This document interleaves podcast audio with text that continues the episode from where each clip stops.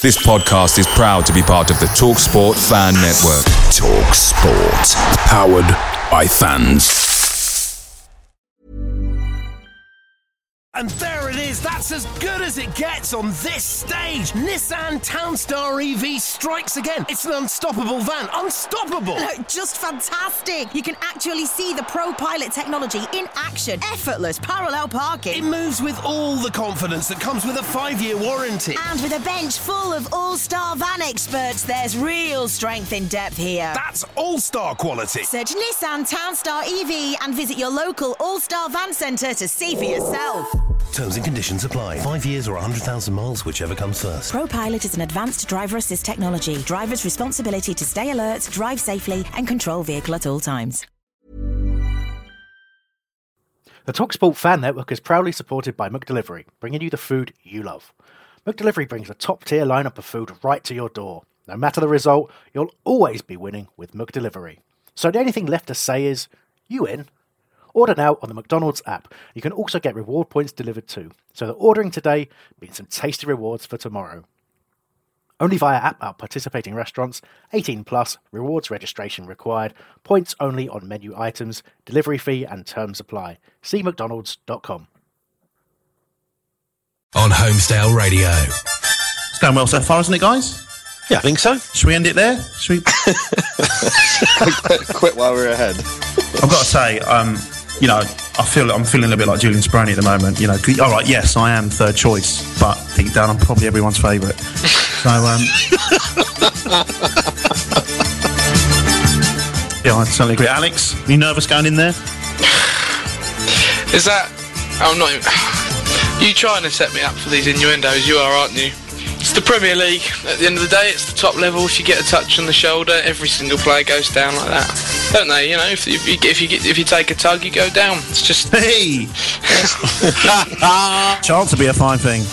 Yeah, but when the players go down easy, it gives the ref an easy blow. So Um, but Nick, Nick was very kind, and he sent me his he sent me a list of jokes that he was going to use tonight. We all know Nick's. we all know Nick's famous for his for his, his world class puns, and um, he's, he's, he, I'm very fortunate to get. He said this has really helped me out. Um, obviously, we're playing Watford, and you know there's the whole Elton John connection. Um, so Nick Nick just wanted to say um, Wilfred Zaha's pace was so frightening. He was like a rocket man. Oh dear. all our contact information and to send us an email, visit holradio.net forward slash contact. Hello and welcome to Holmesdale Radio. I'm Chris Hambling and I am back. Will my return be like the return of Clinton or Dougie, or like that time Bradford sold us someone who'd been surgically altered to look like David Hopkin? Find out in the next 90 minutes or so. The show will look back on a dominant 2 0 victory for Palace over West Bromwich Albion, of course, managed by the king of anti football, tiny Welsh myth- misanthrope Tony Pulis. Helping me analyse the match and talk about all the key topics of discussion are the girl one, Lucy White, Good evening. Good evening, the American one, Patrick O'Quan. Hello.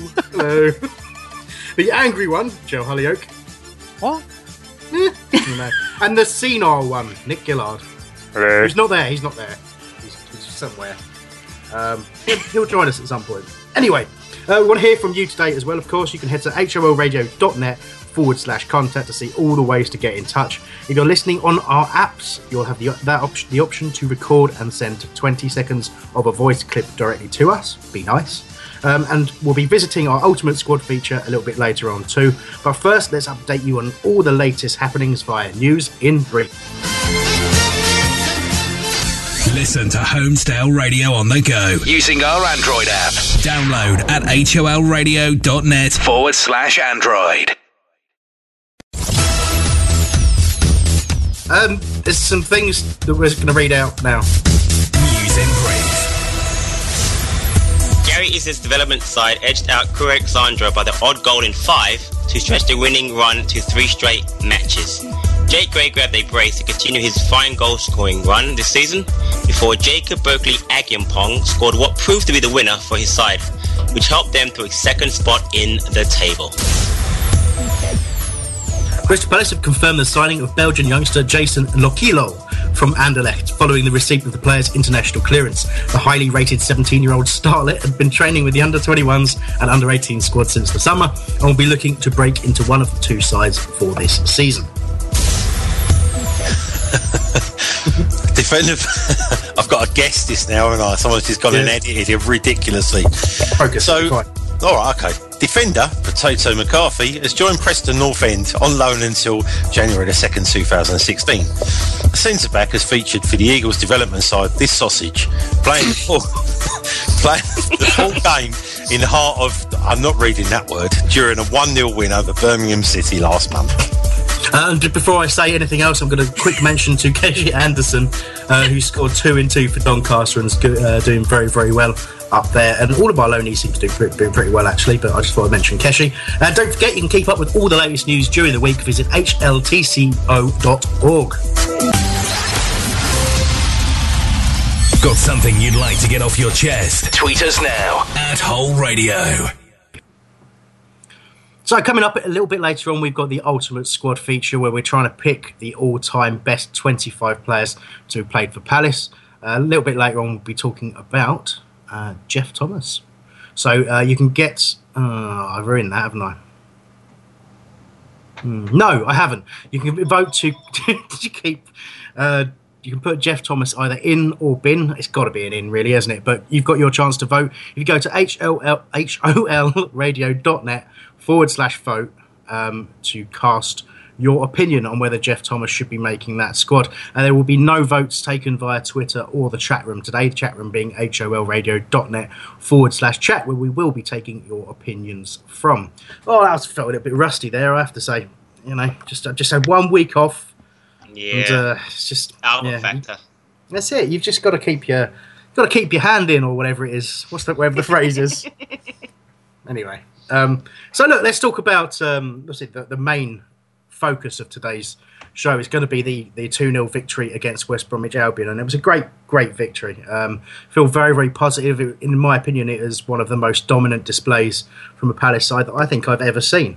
Genuinely do, and um, it was just nice to finally be that team that um, you know that when when a team comes and defends can actually just pass the ball around and patiently pick you know pick the right moment to uh, to go and get that goal. And it was really good to watch. And um, so I'll give a little bit of a match summary before we get into the discussion. It was a very dominant display. They were unambitious West Bromwich Albion in my opinion.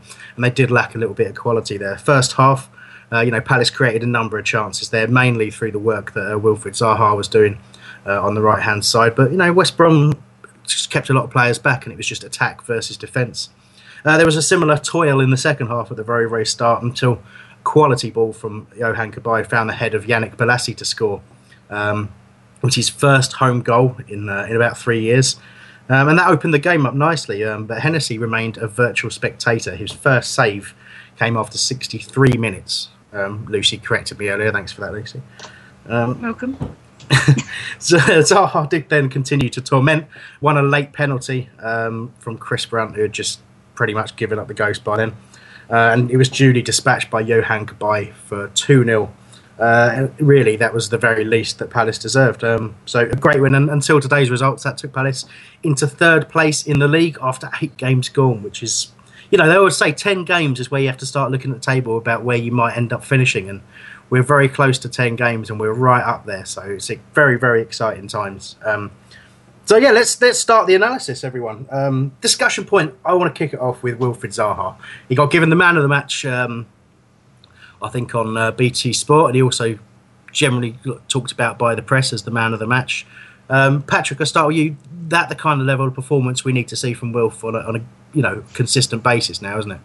Definitely. Um, he came out um, straight away attacking and didn't stop for the entire match. I was very happy to see him be so aggressive, not only with the uh, shooting but with his crossing.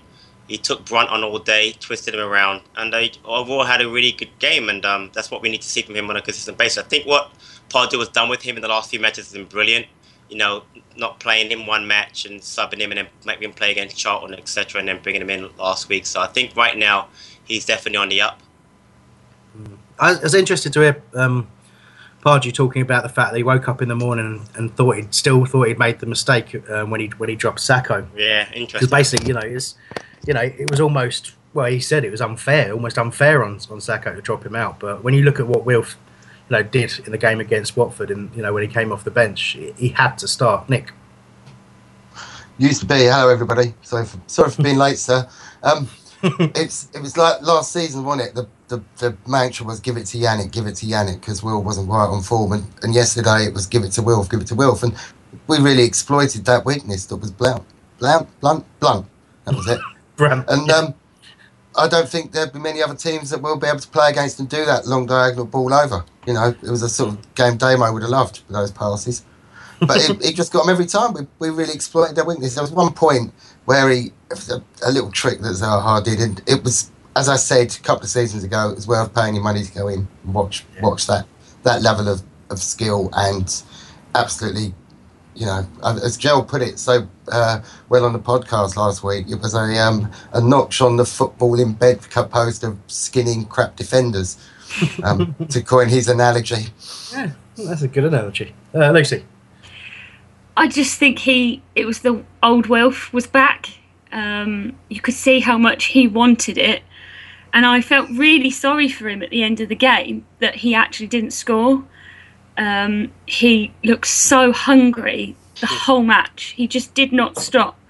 I could, I sort of imagined in my head and in the, him in the changing rooms, like jumping around and like not even like sitting still for a minute, getting all excited, you know, because he's quite young, and I can imagine that he would have been buzzing after that for, for like the first half, and then he just came out and he, you know, he slogged his guts out. I mean, there were several players that did the whole game, which I'm sure we'll come on to, but you know, he he was just brilliant, and I I felt really sorry for him that he didn't get a goal in the end because he tried so bloody hard. Sorry, and um, he would have it would have been the end to a perfect game for him. Sorry, I nearly dropped my iPad in astonishment at your terrible language, Lucy. Nick. Sorry. Yeah, can I can I just ask Lucy if she she said that she imagines in her head at the start of that? Is there anywhere else that she imagines? Right, But, let's I move on to what Nick's going to say. Uncalled for, uncalled for. No, no, Depends who you're seriously. talking about. Right. No, seriously. Moving like- moving on. Um, excuse me.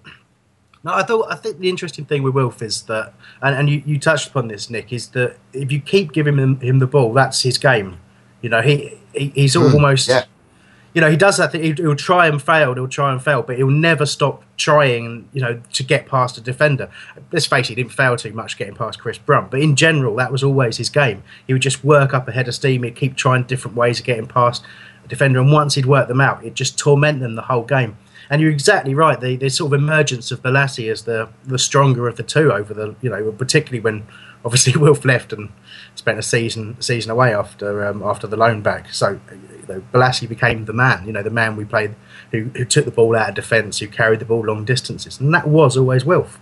And you know now he's he, he you know got to play in a, in a match where that was very much the you know, and you've got to think you've got Punch and you've got Cabaye in the middle there, who both found him consistently and brilliantly, you know, and gave him real opportunities to test the defence. Got him one on one a lot of times through some very very good passing.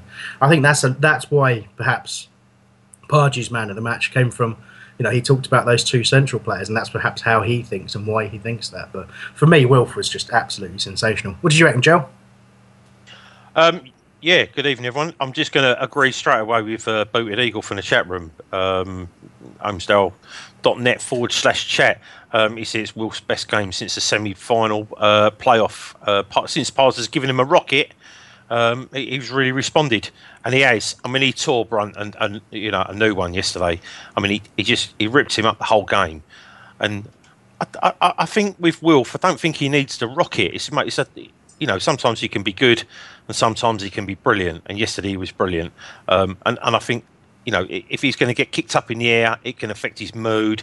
If people are just going to keep continually grabbing him, kicking him, you know, but I, I, think where they tried and just seriously failed um, in, in, in stopping him, I think um, I think he was enjoying it. You could see he was like a little kid, you know, he just he just you he wanted the ball all the time, and I think just very quickly when he got taken off against Spurs, and I said, you know, quite clearly you could see it had a huge argument because he was flailing his arms around because people weren't passing him the ball, and he, you know, he like- he just wants the ball like a like a kid. He just wants to to to to, to just cane the left back, left or right back, and and yesterday he was given the ball loads, and you can see when he's on it, you can see what he, you know he, he really looked back to his best. I was really pleased for him. Uh, Patrick. Um, the thing is about wide players, though, is that wide players need the ball when they don't, they get frustrated. So they're never going to be consistently have three and four, five matches in a row where they're going to be great because again, it's all dependent on the service. So you made a great point before, Chris, about both Puncheon and Cabaye getting Wilf the ball, and it was I think we made a, a an effort to get the ball to Wilf because of how bad Brunt is. But again, you know, next, you know, a couple weeks from now, it'll be a different left back, and you know, he might have a different game. So I think people have to realize that wing players just need the ball, and again, every match will be a little bit different. So again, happy for how he played last uh, yesterday, and I hope he keeps it up. But again, if he has a bag in that next match, I wouldn't be surprised again, but just because of the nature of that position. Well, it's good. I mean, there's two things, isn't there? There's obviously he's got the pressure to perform um, right. because of you know because of the fact that Sakho's sitting there and has had a great start to his Palace career you know, and has, has, been a real threat and has got more shots than pretty much the rest of the team combined. so you know that tells its own story. But I mean it, that is that sort of side of it. But it's also the confidence side of it, and and the fact that he's been well man managed. You know, yes, he's been he's been taken away by Pardew and told not good enough. You know, you might think you're it, but you're not good enough. And you won't play in my side until you until you perform consistently to a high level. And Wilf has responded to that in exactly the right way. And maybe the player of a couple of seasons ago that we we're talking about and saying the old Wilf that's all very well and good. He was confident, he was going at players, but he wouldn't have responded well to that kind of level of manage management. So credit to Will for maturing as well as, as an individual. So, but I mean, one last little thing on it is perhaps the difference from say last season, even in his best games, to, to now. What I was really encouraged about was once they panicked a little bit um, as to how much he was beating Brunt, they started putting players out there again but yep. he didn't. He st- we still gave him the ball, and he yeah. still beat him, and he wasn't scared. he didn't care that there was two, three, maybe even four at times to take on. He just took them on and, and got past them quite regularly. So that for me is a really, really good sign for us for the for the rest of the season. Uh, last little bit on that, Nick. Yeah, a little a bad sign was second half uh, near the manager's near the t- uh, near the dugout. Uh, he grabbed somebody's throat. They'd, they'd been niggling him all day game, and he flipped, and it looked like he'd gone for his face. Um, so Wilf was very lucky to be on the pitch to win the penalty in, in the second half. Um, so there's that side of his game that he's got to curb his temper a bit because uh, yeah. I was I was I was thought he's fortunate to only get a yellow. Then people around me, Block J, Supermassive, hello everybody. Um, they they we were all of one opinion that he should have gone. No, it wasn't that bad, Nick. It really wasn't. It just looked really aggressive. It, it didn't where, look from where we stood. Right, but for, on TV, it didn't look that bad. And again, he was getting kicked a lot during that match, so I just think it was just a normal reaction. I don't think he overreacted. I just think that's how you know you, when you play that position a lot and you get kicked around, you're going to react. And I don't think it was actually that bad. Yeah, you don't you don't want to take that out of anyone's game anyway. You don't want to take no. that sort of slight aggression. If he's if every single week he's picking up yellows and you know and getting sent off and all that kind of stuff, then yeah, okay, you know, if he's like a Lee Cattermole basically, yeah, then, then, you've got a problem. everyone loves it. Everyone loves a throat grab. Oh, I'm, uh, I'm getting coated in the chat room. Yeah, Joe, good. Tell him. Great. Tell him how I'm getting coated. Great. Well deserved. Dweeb said that's a bit unfair. Wilf was horrendously kicked on I the pitch a second before. I, I, well, I, am not denying that, but he, he, should temper it. he should temper it. But Sorry. when he when he won a penalty, um, it was over in our Block J uh, corner of the pitch. Um, he celebrated like he'd scored. Yeah. Again, he did that last week against Watford. I'm just just noticing you and, you and you and Patrick warming up a bit then, Nick, for your argument that's coming. Oh yes, it's not me. I'm ready. I'm ready. It's, it's been brewing since yesterday afternoon. it really has. Um, that's a little. That's a little. Um, little flag Is that the strongest cup of tea ever, Luce? Hey, teachers, behave. What right, Leave kids alone. anyway. Um, so obviously, yeah, we've, we've, talked a little bit about Wilf. The other side of things is that's our, our, our second clean sheet in a row, and um, obviously one of the factors of that that's worthy of discussion is the fact that Wayne Hennessy has been in goal for both.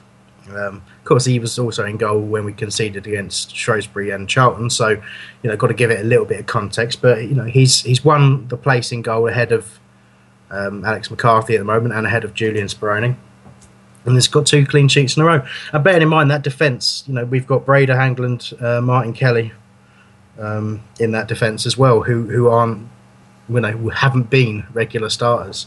So let's let's start. Just I want to talk about that sort of, you know the, the defence and the goalkeeper. Basically, we've talked about it a lot over the last few weeks. But you know, how much credit would you say Hennessy takes first of all, uh? For, for doing what? well, that's the point. Against West Brom, absolutely nothing. He Well- genuinely he, he well, made two saves, didn't he? Well, then, uh, I mean, he didn't concede a goal. I mean, that's two. You know, it's, it's two clean sheets. So, all, all you know, all kudos for him. But I, I just when, when you have a team that comes away from home, they're supposed to hit us on a break. But I mean, to to even try and to fail at doing that was just just I'm. Yeah, I, I- I'm I'm pleased for him anyway. Like I say, I, I said last week we got we got three first team goalkeepers, um, and, and and we can we can you know we can share the love and uh, and share the clean sheets. All very good. And Patrick, do you think maybe we should look elsewhere in that defence as to, to why we've kept those clean sheets? Maybe a, a, a giant Norwegian. Absolutely. Um, there's, there's a very famous phrase: "Timing is everything." And you could have put me in goal the last two games, and I would have had at least, if not a clean sheet, I'll let him maybe one goal in the shot against Watford, the Abdi shot last week. Mm. He's had nothing to do for two weeks, and I'll give a lot of credit to Hangeland. He has been absolutely brilliant. Dann's been really good. Um, and I think Ledley last week was excellent, excellent at blocking and, and playing. And I think yesterday McArthur did a great job. So I'm not trying to quote Hennessy because you know what? He's a goalie and I've got no problem with him as goalie. But to give him credit for the two clean sheets is a joke because he's had nothing to do for two matches. And I think we've really got to look at Hangeland and Dann and how they played and um, just how um, Pardew switched it around a little bit, you know, from McArthur to Ledley and how they played and give them much more credit than give the goalie because they is not not the goalie. Well, J Dog Three wants to see you in goal, actually, Patrick. in the You know game. what? I'm actually not that good, but I, I coach goalies over here, so I won't be that bad, I guess. Um, Nick, uh, we've obviously talked about Brede, and he's. We'll, we'll, we'll talk about him a bit more in a sec. But I just want to bring up the point that Martin Kelly has been part of that back four, and he's you know he got a little bit of stick in the last couple of weeks as well from from people on this show. Um, but he's been part of a defence that hasn't hasn't conceded a goal. Does he? Does he deserve any credit at all? I think we'll come to Lucy for an opinion on this in a minute as well. Yeah, because he's been part of a defence that's not letting it go. Can I just come back to Brede? Brede, I, I said yesterday, Yeah. if first first name on the team sheet for me at the moment, definitely. Um, yeah, Kelly did did what he had to do. He had room to go forward, didn't he? It, it gave him and um, whoever was playing on that side at the time, because they were swapping over a bit, bit of time to overlap, gave us another option. It was like we were playing a training match against a team that were on defence drills. Yeah, it really was. It really was. I Yeah, feel I know I, I know a West Brom fan really well, and he's just he's in the pits of despair that we were in under Trevor Francis. Pulis is sucking the life out of that club, and it, it has to be said. You know they're they're not glory hunters, West Brom supporters, and I, I, it really breaks my heart to see people have to pay money to watch that anti-football shit. And I, you watched I'm sorry. You paid, you paid last week, last year to watch it, so Yeah, I know, but we shouldn't have to, should we? We're, we're, we're consumers. yeah. We should be entertained, and Pulis isn't entertaining football, and it should be. It's not football. It's get him on the trades descriptions. Sorry. Mm. Well, no, we'll, that we'll- and are we'll- we rid of him, eh? Are we rid of him? Look where we are now. Well, this is an, it's an interesting point, and it's one I- I'm definitely going to come back to. Um, I want to get because because we're talking, but that's fine. I don't mind. You know, we can we can jump between things. It's cool. I just wanted to just wanted to put a little flag in it and say we'll we'll come back to the issue of Pulis. It's something I think we can talk about in quite a lot of detail. But on Kelly, Lucy, you've you've made a comment in the chat room, our chat room, if you like. Um, what, what what's your view of Martin Kelly? Um, say it, say it. Just say he the word. sucks. He sucks. Um, I just want to also make the point that Nick changes who he put first on the team sheet every single week. Exactly. it's the senility. Fair again. I think about three weeks ago it was Souaré, the other week it was Gayle, this week Thank it's you. Reed. Thank you. Make up your mind, Nick. Be consistent. He- You're a he- teacher. No, because you've got to go on a game by game. You're You've to go on a right. game You're by right. game basis. It's the first Okay. name No, on my team my sheet. each first week. name on the You're team sheet it would have been yesterday anyway, and it'll be my first name on the team sheet when we play West Ham when when Al rings me. All Or not. fair dues. but Um, yes, back to Martin Kelly. Um, I just he's okay, and I think for the where we're going, we need someone who is more than okay. Um, and I think we need to start giving Mariappa a chance. Um, I do think he is much better than Kelly. Um, I, Kelly just doesn't. I don't feel like he brings anything to the game. when you look at the likes of you know our normal defence lineup, you know they all bring a little something, whereas Kelly is just a bit meh. Always. Um, well, I'm going to stick up for Martin Kelly here. Um, I, I just want to mention that uh, producer producer Sam, who's also in the background helping Mikey, has also pointed out that he feels Mariappa's better than Kelly. And you know, Mariappa is, a- is a very good player and has you know, contributed to, to Palace excellently over a number of number He of years. He also has a great song. he does have a great song. I'm not going to sing it, but he does have a good song. But um, but no, I'm going to defend Martin Kelly. First of all, he was you know he was picked in the England squad as a, as a right back not that long ago. You know he, he emerged at, at Liverpool. You know, and we've got this feeling that he, he will end up a centre back. You know, he's got to play there if that's the case, and it's interesting that you know he never really does. Um, you know, for Palace at all. But um, he, he was superb at left back for a number of games last season and, and didn't really get the credit he deserved, I don't think. And, you know, the more natural position of right back for him, you know, I think he needs he just needs a run of games there. Before, and, and he's going to get that because Joel Ward's not going to be back for, you know, another, maybe another three, four weeks yet by the sounds of it. So I think at the end of that run of games, it's going to be going to be harder for Ward to get back in that side than perhaps, you know, people think. Um, what side, Chris? I've just got a, that side, Nick. What do you think? Thank think? you. You you wanted to speak? What did? No, on uh, and Kelly, I, I, he needs to be up against uh, more difficult opposition before we, we, we make judgment. And as somebody in the chat room said, put him at centre back once Ward's back. And do we know when Ward is back? Mm, like I said it's, it's going to be about I reckon a matter of weeks, you know, rather than than days. So he's um he's a while off. Yeah, just to pick up on the fact that uh, Terence Ford, I don't know if you've heard of him. He runs some website called redandbluearmy.co.uk. There you go, Terence. I plugged it for you, even though your message says "Shut up, Chris. He's pony." Cheers. mate. Uh, go on, Patrick. You know what? I agree with Terence. He is a bit pony. Oh. Um, you know, and this is the thing, Chris. I agree with you. Like, last week, last year, at left back was very good. And I even liked him at centre back. I think he played one match back there. But honestly, at right back, he just doesn't do anything for me. He doesn't defend very well. He ne- he never gets forward. He can't cross the ball. Um, maybe he's just hasn't played a lot this year. Maybe that's the reason why. But I don't. I haven't liked him. And I think you know Nick and I agree on one thing today, and that was the fact that he needs to have tougher opponents for us to really judge him. I don't think West Brom or Watford even though Watford, you know, were much better attacking than even West Brom were yesterday, I think we need to see him based on better opponents. But I think yesterday, the, you know, you can't really judge him. It's kind of like judging Hennessy on the last two matches. I'll give him a break because of you know the, the, the clean sheet. But again, I don't think um, Kelly is our best option at right back, even though he is right now with the injury to Ward. I understand the point, and I, I completely see what people are basing those opinions on. You know, he, he's been very ineffective at stopping crosses for a start, right? Um, Particularly from that right hand side. I don't I don't know why that is. I don't know why you know he turns his back quite a lot, or Yeah. and he, he's quite sluggish to you know when a when a when an attacker moves the ball quickly. You know, those are there are little things that aren't aren't great with him in that position, which I think lends itself to thinking that he should be a centre back. But you know, I, I think he's a better player than he gets credit for. But people do like to um, you know to take a judgment on a player and and pick on him on a regular basis. I think, but um, you know, there you go. That's just my opinion. And that, you know, we, we invite all kinds of opinions on Holmesdale Radio, despite you know what some people might say. yeah, you know that was a reference to, don't you? Um, anyway, um, look, he's at the end of the day, we've had two clean sheets in a row, and I'm I'm you know I think that's an impressive thing to have done. I think a lot of it, you know, let's let's be fair, a lot of it was completely down to West Brom's complete lack of ambition against us, and we definitely will talk about it at the moment. But let's talk about Yannick Bolasie. Um, I'm I'll, I'll- yeah, I'll set this up. Uh, Yannick was um, was I'm about to be was about to be subbed. This is this is the Nick and Patrick thing that we've we're setting up here. Uh, he was about to be subbed at the time he scored. Um, Alan Pardew has said um, because because he you know he felt he wasn't really a goal threat.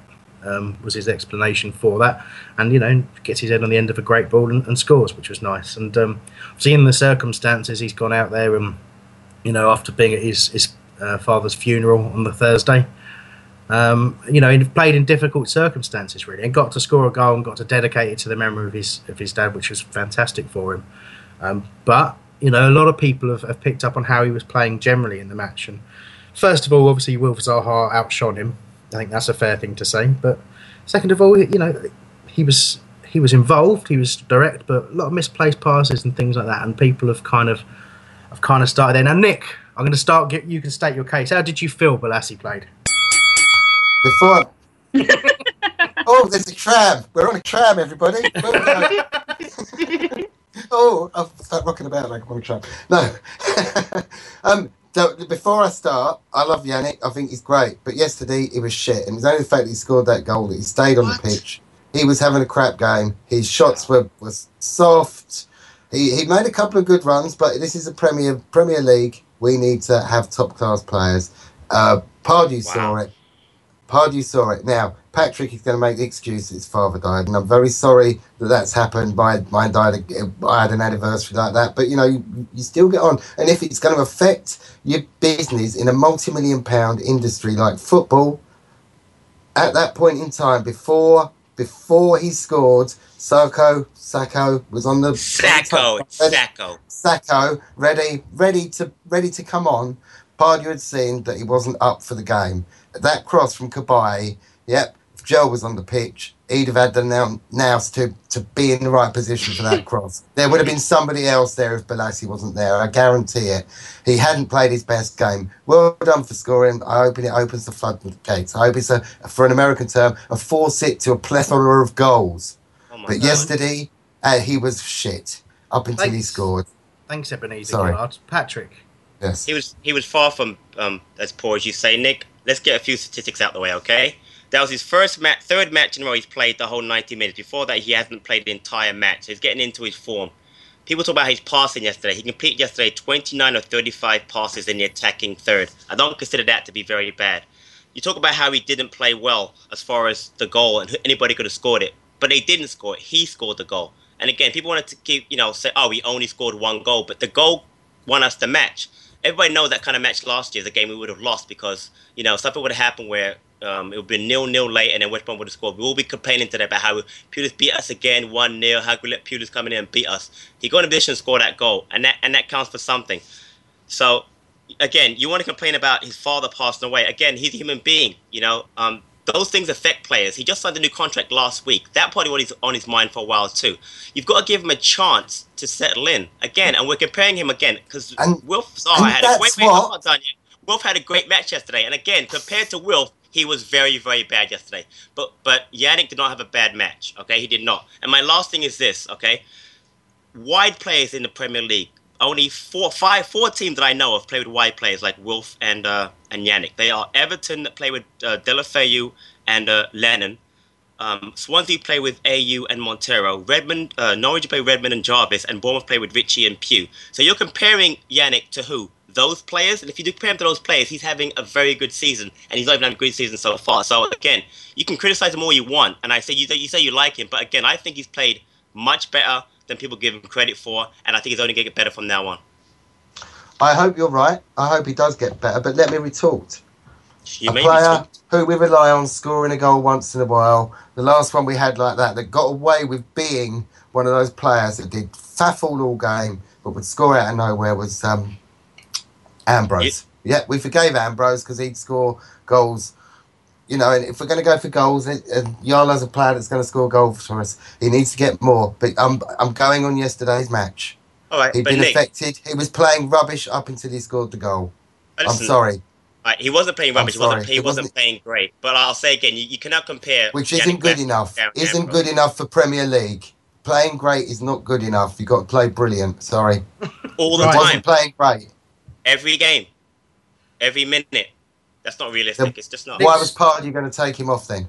Nick, Nick, Listen, slightly not, undermining your own argument a bit. Right, I'm not. I'm not denying. It's a great. No, it's a great point, and I put that in in our chat. I, I agree with you. Pardew was, was going to take him off, but he didn't, and he scored. So I agree with you. Taking a player off. You know how many managers want to take a player off and they haven't, and the guys end up scoring a goal and winning a game. That happens all the time, Nick. All right, so that's not a good argument to say they could take I him watched. off. I watched. Right? He was going right. to come on, and the ref didn't notice that they no, wanted to make. I'm not sub. disputing that. The I did not notice. So you, that undoes your last argument. You said that he didn't take him off when he scored. He never had the opportunity to take him off. Right. And it was and lucky that it happened that way. Well, luck's part of the game. Look at Wayne Hennessy. Lucky, lucky for two matches too. We've got two clean sheets. I mean, luck's part of the game, Nick. It happens. So, again, you don't right. like you don't Go ahead, go ahead, Chris. I was saying, can I, I've been asked to see if I can clarify with Nick what the difference between brilliant and great is.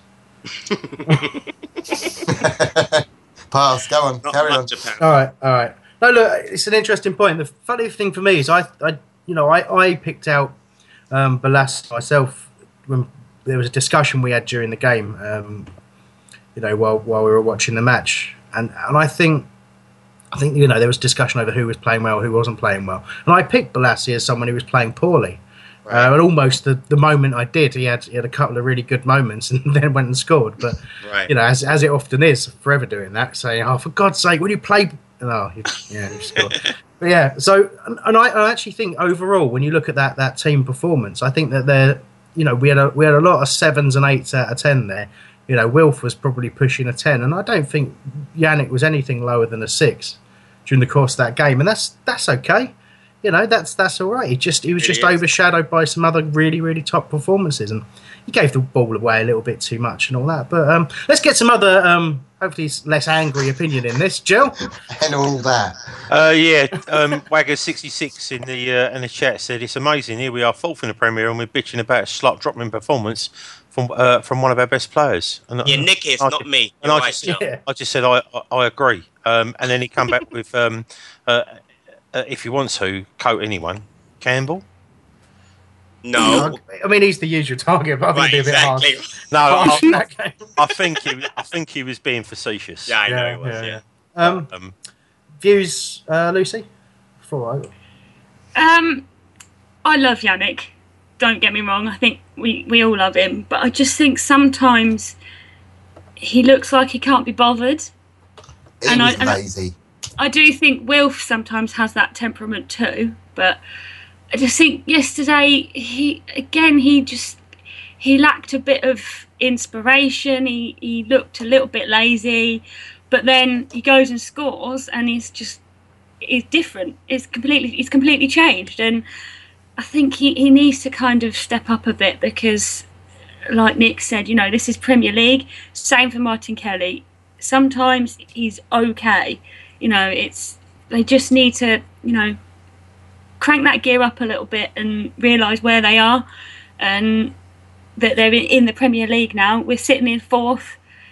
It, sometimes being lazy is going to cost us, and Yeah, they just need to be careful. It's a high pressure environment. You're right. And again, we talk about the competition for places. Um, we did ask um, on on Twitter earlier what people thought. Um, you know, ahead of this argument, well, argument, sorry, discussion between uh, Patrick and Nick. Debate. Um, yeah, debate. Yeah, Cole Crasher said that um, Yannick was poor. Goal covered up the cracks, kept going inside instead of stretching the play. Souaré could be overlapping.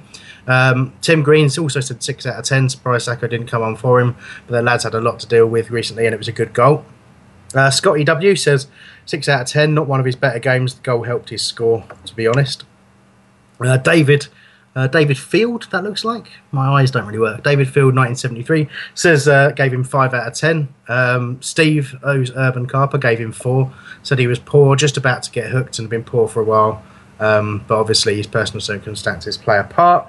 Reggie Blitz said, awful performance. Anyone who doesn't think that is blinded by his FIFA tricks. He's been poor for a while now. 3 out of 10. Co- co- uh, Coach Matt in uh, in in the chat, holmesdale.net uh, net forward slash chat, said uh, B- Bolasie's misses were closer than before. Which I thought. Chris, can I make a the point? shots didn't go out for Um. Chris, Yeah. can I make one We- point now? You Um, can. he We've was- got a couple he- more, but yeah. He's been poor for a while, but how did he play in the Chelsea match when he came on? Was he Yeah, poor in that match? No, he wasn't, no. You know what I mean? So people forget that, right, Nicholas?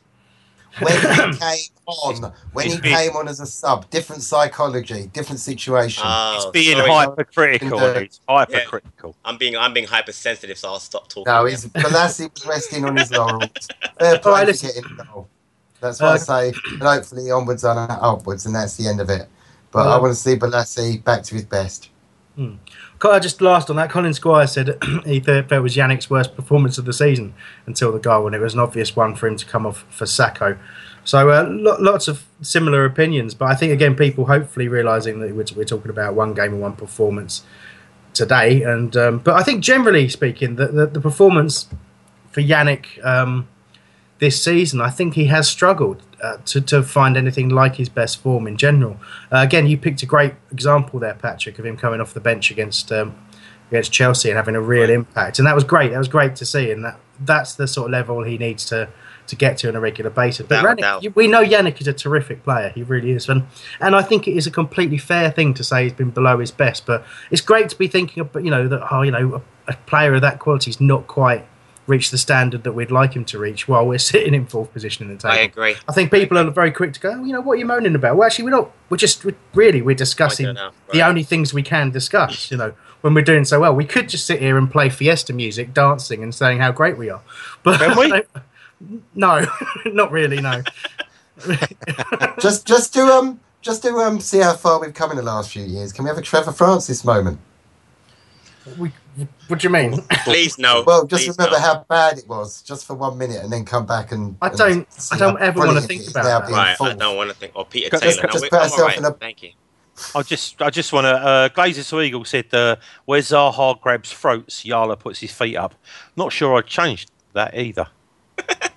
So you know, I, I, and then someone else just said, it, you know, basically what we got is when you're saying he can't be bothered to look or or don't look interested. It, it basically is it's like a sprinter trying to get his breath back.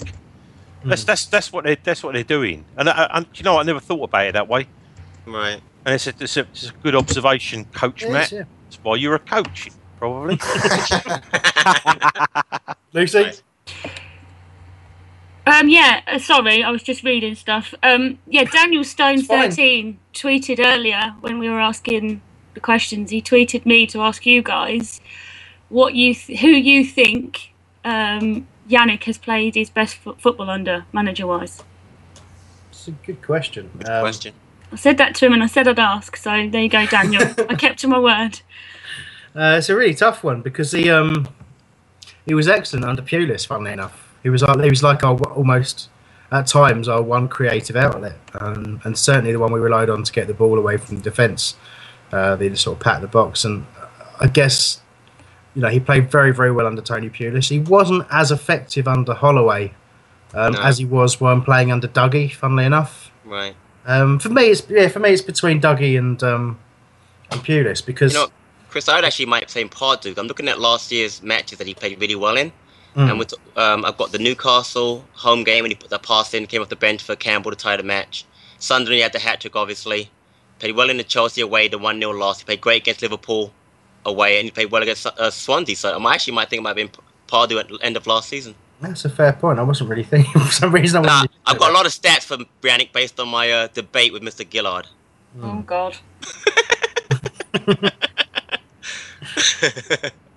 Um, no, look, it's, that's a good question, and I, I do think, like I say, I do think he's, um, you know, obviously he's dropped dropped his standard of late, and I think there's been a whole culmination of things we've talked about, you know, the sad situation in his personal life, but you know, there's also the fact that it was quite clear he was he was looking for a move at one point. I think Exactly. So, there you go. All of those Best things. manager. Go on. Sorry, Chris. Best manager he's played under uh, Jean Florent Ikwange Ibenge, um, the DR Congo. Congo manager. Because Yeah. whenever he plays Well for done. DR Congo, he's bleeding mustard, isn't he? He's Yeah. made, Yeah. made better performances under him. So I'd say that the uh, Democratic Republic of Congo's manager is the answer to the- the previous Well done. question. Well done, Nick. Well done. That. Yeah, he plays him up front, though, doesn't he? Yeah. Exactly. he? Yeah. Anyway. And gives him free roam. He's all over the place. But he, he scores some classic, really good goals for them. Why can't he score for Palace? He scored yesterday, Nick. All right, well, you know what I mean. All right. Oh, Oh, he's sorry. tetchy. Well, he's these two, I'm gonna have to separate them in been a brewing all afternoon, Jill. But I'm good man. now. Thank you. Got it out, out my out of my system. Thank you so much. I just realised, like I said, I'm going to have to separate you two, and you're separated by thousands of miles of sea. The Atlantic Ocean. Yeah.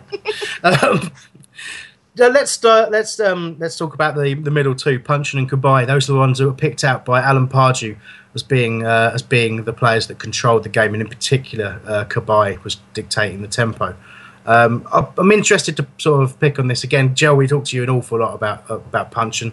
Um, you know, and again, you had reservations in this game about about how how he was doing, and you know that's what kind of sparked our conversation about Balassi during the course of the game. But um, the two of them found an awful lot of attacking passes and put an awful lot of pressure on um, on West Brom's defence, and, and we really really pushed them. Um, what was your view of those two? Well, firstly, um, you could you could quite clearly see that there was a, a distance between them. Um, I said to you last week, I, I, I, really thought that they were, you know, getting that, that Cabaye was getting in in Puncheon's way and taking his space. Well, I've just had a, someone in, a, in the uh, in the in the chat that was saying about uh, I'm being critical. I couldn't believe it about Hangeland. Um, you know, he's passing. If he, he, needs to pass it more than five yards, which is a ridiculous statement because everything he's done, 34 and 35 passes he made yesterday. Yep. Um, but but but when when you when you when you look back, you'll see that the when Hangeland had the ball, the first player that he looked up for every single time was Cabaye. And yep. all it was, it was literally the commentator was Hangeland's got the ball, passes to Cabaye, and then Cabaye gets his head up because he, he is one of the rare people that we've got that can stick his head up and get a little bit of time on the ball. But that was was fantastic for me because while he's only five or ten yards away, it means he's he, he's not screening the defence, but what he is, he's, he's willing to get the ball, turn, get his head up, and then pass it instead of trying to be the all the all out attack. And I think that's what it did. Instead of having the two attacking midfielders uh, with with punch as well, it, it separated them it separated them by 20 or 30 yards, and that was was fantastic for us because for, for, for a few reasons. Firstly, sometimes we've we've had a single ball that's been played through the middle. That's you know with no one on them. I, I, you know where they're too tight to each other, and I think uh, because they were so far apart, I, I don't think they could play any expansive football at all. So um, you know, I, am really pleased that, that that looked like it works. And listen, this this be honest, I know West Brom were poor yesterday, and they really were piss poor, but. You know they they they're still all professional footballers. They've still got they're playing for professional pride. You know, no matter what. You know they they did try and kick Wilf most of the game. You know, they, they, they are a big physical side. So they wouldn't have gone out there and not tried. And I think we just, I think Pardew out them. But, but to separate you know, the, the, their two most supposedly attacking players in the middle of the park, I thought was was good effort. Yeah, yeah, definitely. And um, it's, it's interesting you say that uh, about you know the fact that they were you know it's not like they weren't trying West Brom, and that, you know they were poor, but it's not like they weren't trying. And you talk about Pardew perhaps outthinking them, but for me, yeah, that that's that's such a good point because we were that much better than them. We were too good for them. You know, their game plan. They came with a game plan they just did not have the ability, the concentration, and the fitness to, to keep that game plan going for 90 minutes. And that was great because when you compare that to last season, you know they had a game plan and they were able to keep it going for 90 minutes, and we had we had nothing. We had no way of of getting through them, and that's and that's why I think Cabaye got the um, got the attention from Pardew because I think he was the difference. Um, you know, he could he could pick up the ball in any position and you know, okay, I, I, think he actually misplaced a few passes for the first time this season, but funnily enough, it was probably his best performance. It was it was very very weird, but um, you know, we we did so many things right in there, and you know, I think again, it's very tempting to, to talk about how bad West Brom were, but we were excellent. We really were. Um, let's talk a little bit. I'd actually no. Before I go on, anyone else got any uh, more views on Cabaye, Lucy? I'm sure you've got some views on how Yohan played. Oh, he's dreamy, isn't he? he is dreamy. You're right. Oh. oh Come on, Joe. You've got to admit it. He's beautiful. but I you know, he's just considering he's not very tall in stature. He commands that midfield like a giant. I know that sounds really corny, but he's just he's just incredible. Like he makes such a difference to the game. Um, I mean, that cross that he made that resulted in Bolasie scoring was just beautiful. Like, when have we ever sort of seen Palace play like that in recent years? It's, no, he's he's just brilliant, and he adds so much to the midfield and to the play the other players surrounding him. He's just, and I think the partnership with him and McArthur that's blossoming into a really really strong force. And I think it'll be really difficult to split them up, which makes me question where's Jedinak going to fit in when he well, is back. It's a good point, and I think I'll come to that. But Patrick, you first. Yeah, but you, um, great point, Lucy. But I'll tell you right now, he's so good. He makes everyone look good. He made uh, Ledley last week when he played with the middle, played great. So and now he's starting to uh, you know put together a nice little thing with Punch and So he's such a good player that doesn't. I don't think who matters who he puts in the middle. I'm not even kidding. I think put Jedi in the middle, he'd make Jedi a ten times better player. So I think that just having him on our team has made us so much better, and I'm very very happy he's on our team. Agreed. I, I thought it was interesting that when when we signed him, I genuinely thought we were signing him to play him in behind the, the front. ten. Yeah, exactly. Yeah, yeah, that, and, yeah, I, and I I, thought thought, so and I thought, I thought that's really harsh on on whoever. It's not really harsh on Puncheon or Chamakh or whoever's playing there. Right. I thought, what what a terrible thing. And basically, he's come in as, and replaced Jednak. You know, he's, he's he's Unbelievable, got- yeah. and also and he's also topping the interception charts, and you know, he's also getting tackles in continuously every game, very very high up on those But, stats as yeah, well. but but there's there is a downside on it. How many? Who's coming in statos? How many yellows has he got already? Because Three. right, so another two, another he's two, banned, we're yeah. losing. So Great point. You know, That's a good point. you know, it, it- it's all well and good him tackling. What we what we really need is is McArthur kicking people and tackling, um, which he does. But you know, he, he does. I think with him, he's got that Gallic temper, isn't he? You can. I'm gonna say kick- it's, it's part of who he is, though. It don't matter where you play him, he's gonna pick up those those Yeah, but the thing is, he is he's an integral part of the team now, and you can see when he ticks, we tick, and and it doesn't matter who you play against. You know, it, it's uh, it, it really he is he is important to us now. You know, we've come to sort of almost rely on him, um, and and to give to, you know just to be to be kicking people because they're kicking him and getting yellows is something you know. But like I say, I'd, I'd take it, I'd take him tackling than not. Yeah, and look, he- he also he got away with a couple yesterday as well, which I think you know kind of got glossed over. He had a couple of late challenges before he got a yellow, but um, it was you know he was disciplined after he got one. So I suppose you know there's you know there wasn't that huge a risk of him getting sent off or anything like that. But we are you know we're undoubtedly going to lose him to suspension. I think. Lucy, you've got some stats on Cabaye, hopefully football related. Um, yeah, his inside leg. No, um, he completed 50 out of 57 passes, and um, out of 10 tackles, he was successful in six. Um, and I, I just think, I don't know, he's just he's just brilliant. And you Can't I even think talk. You can't even talk thinking. About Yeah, he's so dreamy. you, you, you wait till Damo's back. Is he going to get back? You can't drop Brede, right? Oh God! Just don't make me decide. Conundrum, conundrum. You're going to have to decide.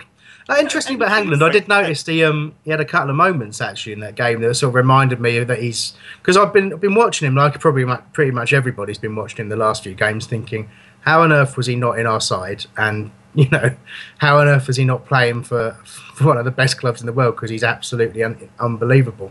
We had a little a couple of little wobbly moments against West Brom where he gave the ball away, um, well got got sort of tackled on halfway, and once when he sort of jumped in a little hasty, it just reminded me a little bit of. Um, it's just a shame that you know we've got him towards the end of his career maybe, and sometimes he's he can be a little bit, bit slow. And um, there's lots of people who want to speak because of what I just said there. I think it goes Patrick, then no, yes, it goes Patrick, then Nick. We'll skip. Thanks. Yeah, go on. Uh, just uh, you know, I'm sure you guys saw the the program. I'm lucky enough I get an email to me the day before, so I read the program on Friday, and there's a great article in the program on Hangeland. He talks about how he's he was happy to come here, and also how he doesn't mind not playing. So the question you had, uh, Chris, about you know putting Delaney back in, I don't think he'll have a problem playing. One, I think he, he could do with the rest apparently because you know he knows he can't play 30 matches a season.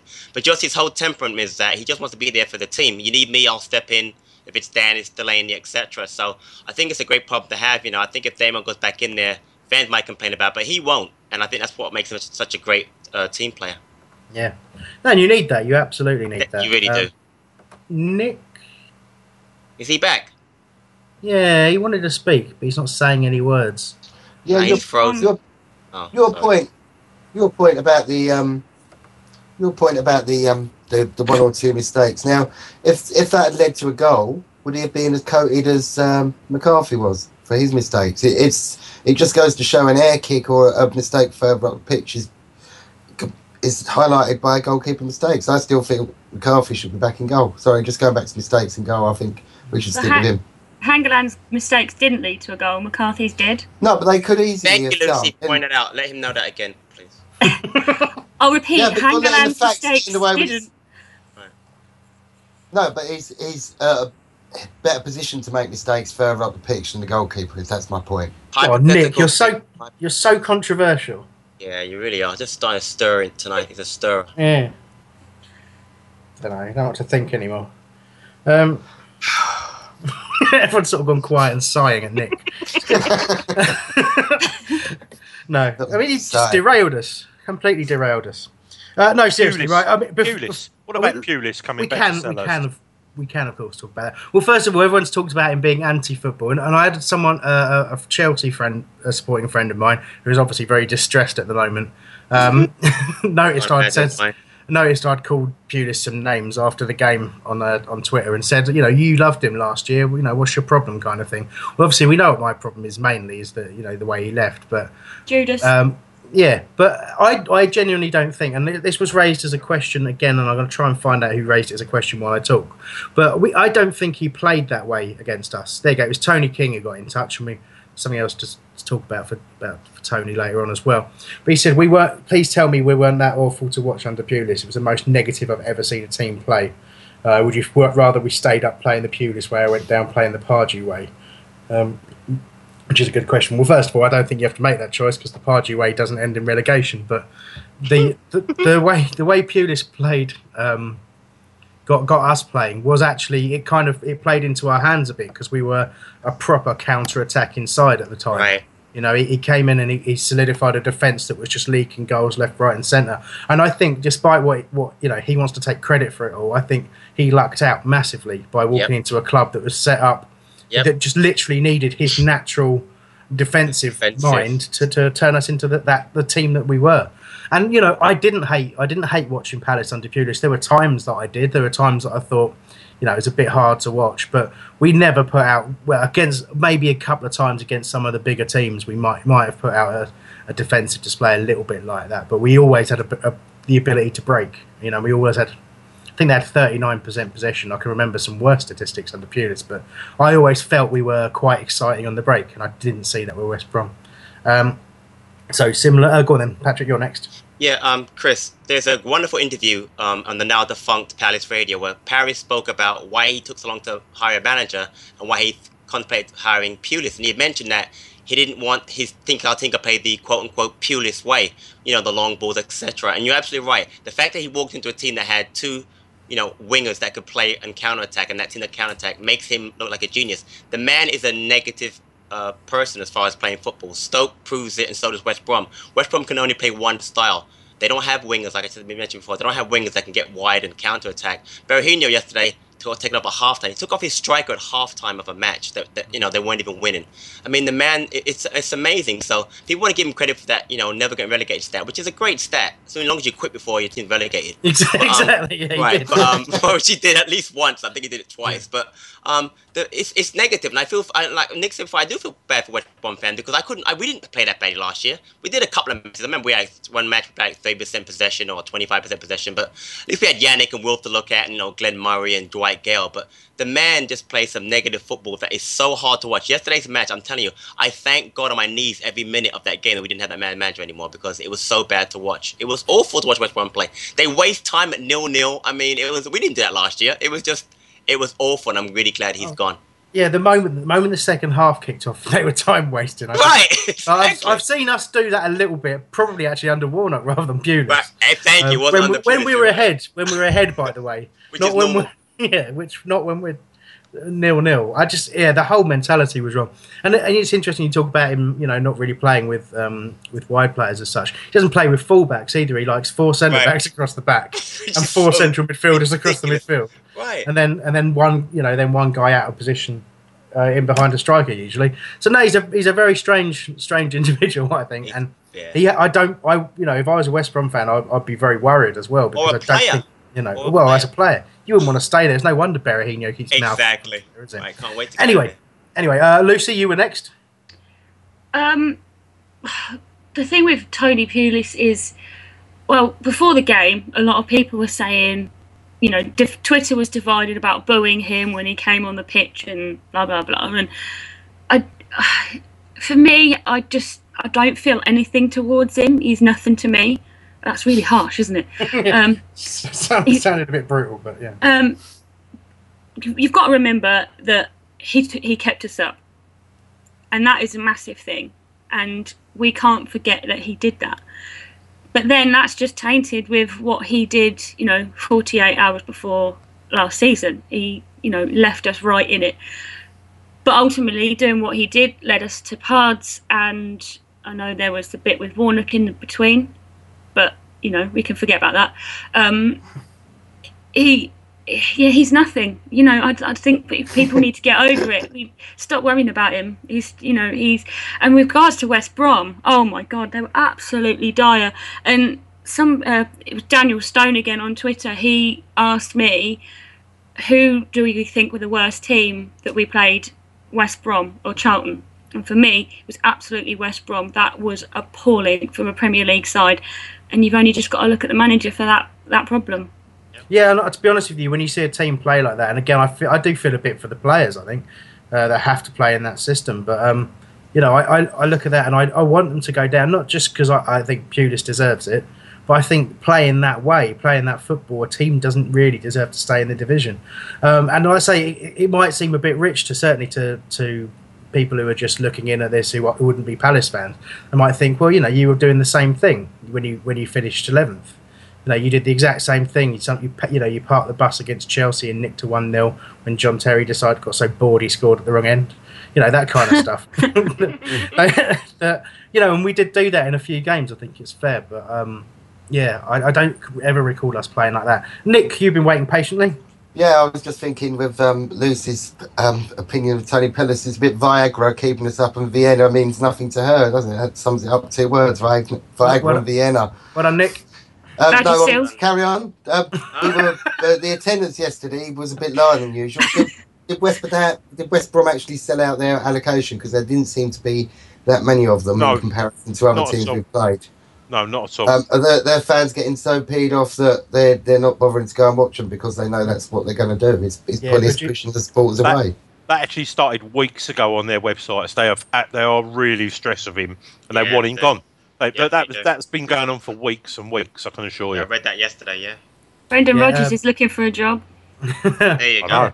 Well, that could that could easily happen. Uh, yeah, They producer Sam five- has, uh, said they returned half, yeah, half their tickets. Yeah. There you go.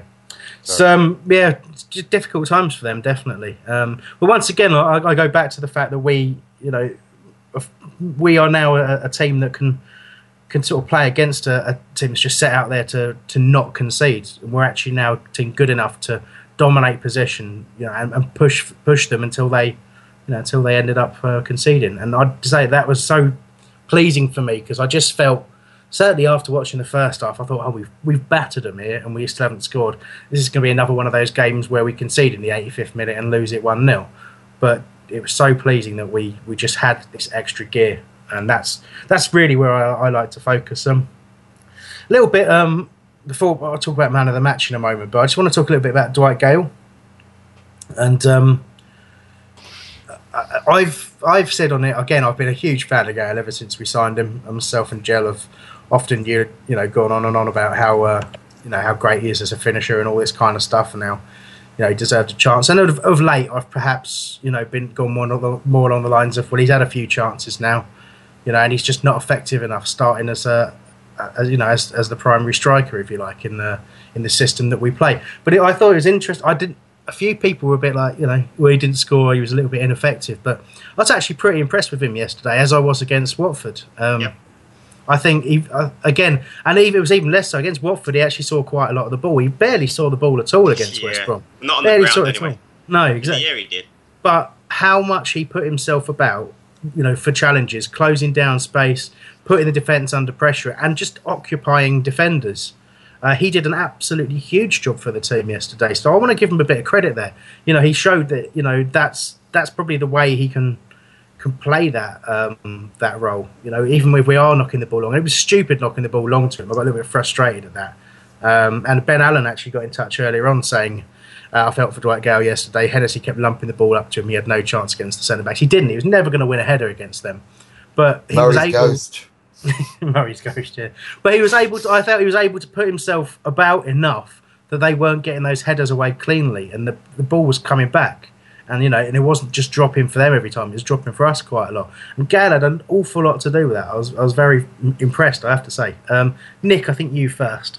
Had um, Gayle was in perfect positions to score had Yannick or Wilf passed to him instead of shooting on at hmm. least three or four occasions. He was in a position away from defenders, and you said he didn't see the ball. Had they passed it to him, he, he'd have had a hat trick. He was in the perfect position every time, every single attack. And, you know, it's. I don't know how unnoticed that was, but I, I, I just wanted to chip that in because he That's- had, had, had. I know Wilf and Yannick, they want to score, and we want them to score, but he, Wilf could still pass him a little bit more. It's in a much Mm. better position. Definitely. And it's not his fault if they don't pass to him. Right. Um, on on that, Nick's a great point. But I remember last week, um, uh, Pardew had mentioned that he really started Sacco last week because we hadn't taken a lot of shots. I think he's got it in both Yannick and uh, Wilf's mind to shoot the ball more. So you're right, though, Nick. I, I noticed that uh, Gayle was open a few times. He could have gotten the ball. But just a, another thing about Gayle, Chris, you're absolutely right. He, I thought he played really well considering he didn't really do much, you know, didn't get a lot of service. But we played yesterday like we had Wickham up front with those long balls. If Wickham had played yesterday, he probably would have scored three or four goals because we had some nice crosses in there. And again, Hennessy lumping all up top was perfect for a, a, a six foot plus striker. So give Gayle a lot of credit for hanging in there for eh, whatever 80 minutes how long he played yesterday. I thought he played really well considering the type of service he was getting from not only the goalie but obviously other players. So good, good, you know, fair play to Gayle yesterday. Lucy? Silence. Do you think she's speaking with the mute thing on? Uh, what? she didn't hear you. She wasn't. She was. I didn't hear you. Well, you're not paying attention. We, a, a while ago, you suggested you had something to say, but I know it went all quiet. I didn't hear what you said. Sorry. I thought you were on mute. you're Anyway, yeah, Dwight Gayle. Um, yeah, I, I'm not a massive fan of his. Um, Boo, boo you. Boo. Ah, Well, you're that's not all punch, That's so- all right. Opinions, opinions, opinions. That's all right. yeah, I'm not a massive fan of his. Um, but I, I do think we need someone stronger up front. You know, um, Wickham or Chamakh. Whose when phone is that? fit. Mine. Um, Need to pry it away from the microphone immediately. he had a really good game yesterday. He was, um, I think he completed 11 out of 14 passes. Um, he was just, he he was, he was quiet and unassuming yesterday, which I know you don't really want from a striker. You need them to be, but he got stuck in. And yeah, I agree with um, Nick. There were a few times when Wilf could have passed to him, and he could have maybe, you know, got a goal, but he didn't at the end of the day. And I think they need to learn from that and maybe look at that over the next couple of weeks while the international break is on.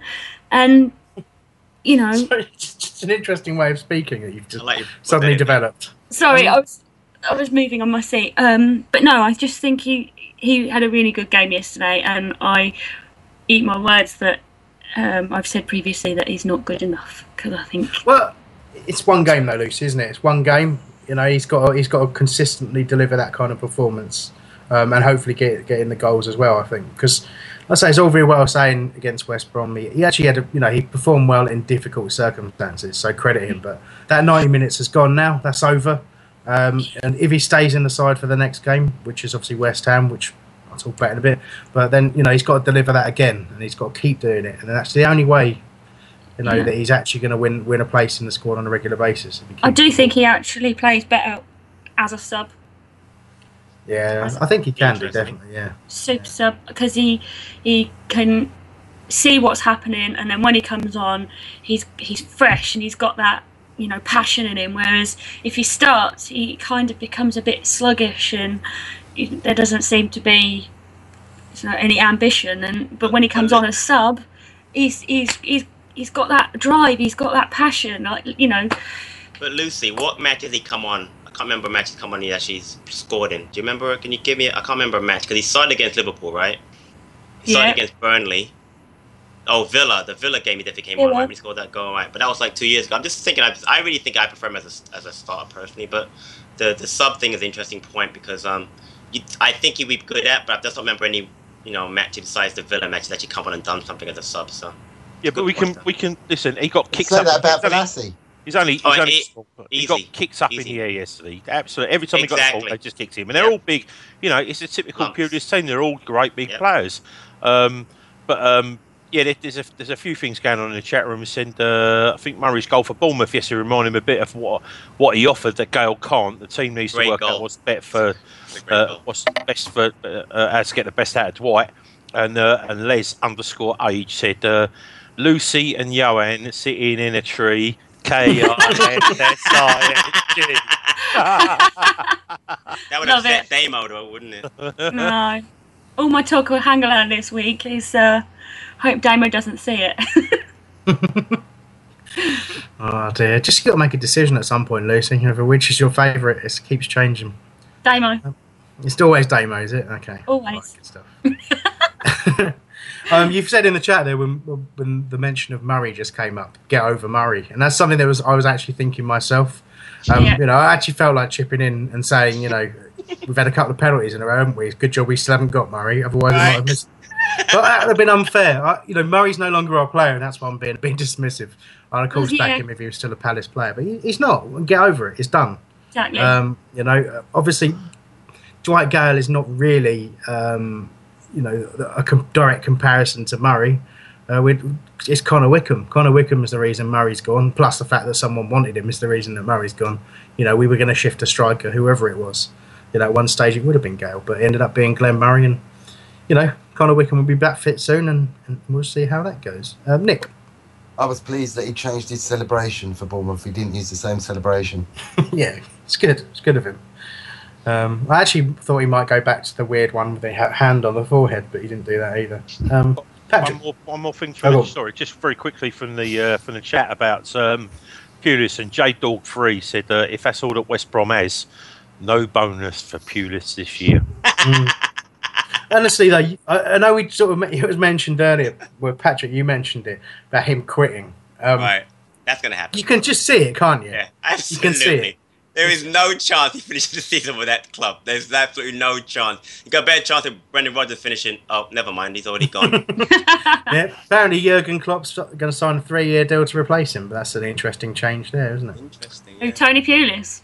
No, No. Brendan Rodgers. Uh, just real quick though, on Chris on um on Murray. I'm very happy for him because um you know I, I was a fan of his and you know um great goal and I actually like Bournemouth. I want him to stay up. But I'll tell you right now, Palace fans will ne- every time that man scores a goal, Twitter was going to explode. It's just the Palace way. So it's just sad. People just can't let they can't let things go because oh we should have kept him, we should let him go, and now all of a sudden whenever he scores a goal, it's going to be crazy. So I understand it though. I mean I get, get it, but like I said, I'm happy for Bournemouth because I like I want them to stay up. So. Lucy? Yeah, I I was just going to say, was there not a little part of every Palace fan that were delighted that that penalty was saved? Oh no! wow! Oh, no. Wow! You can't make people say that. Lucy!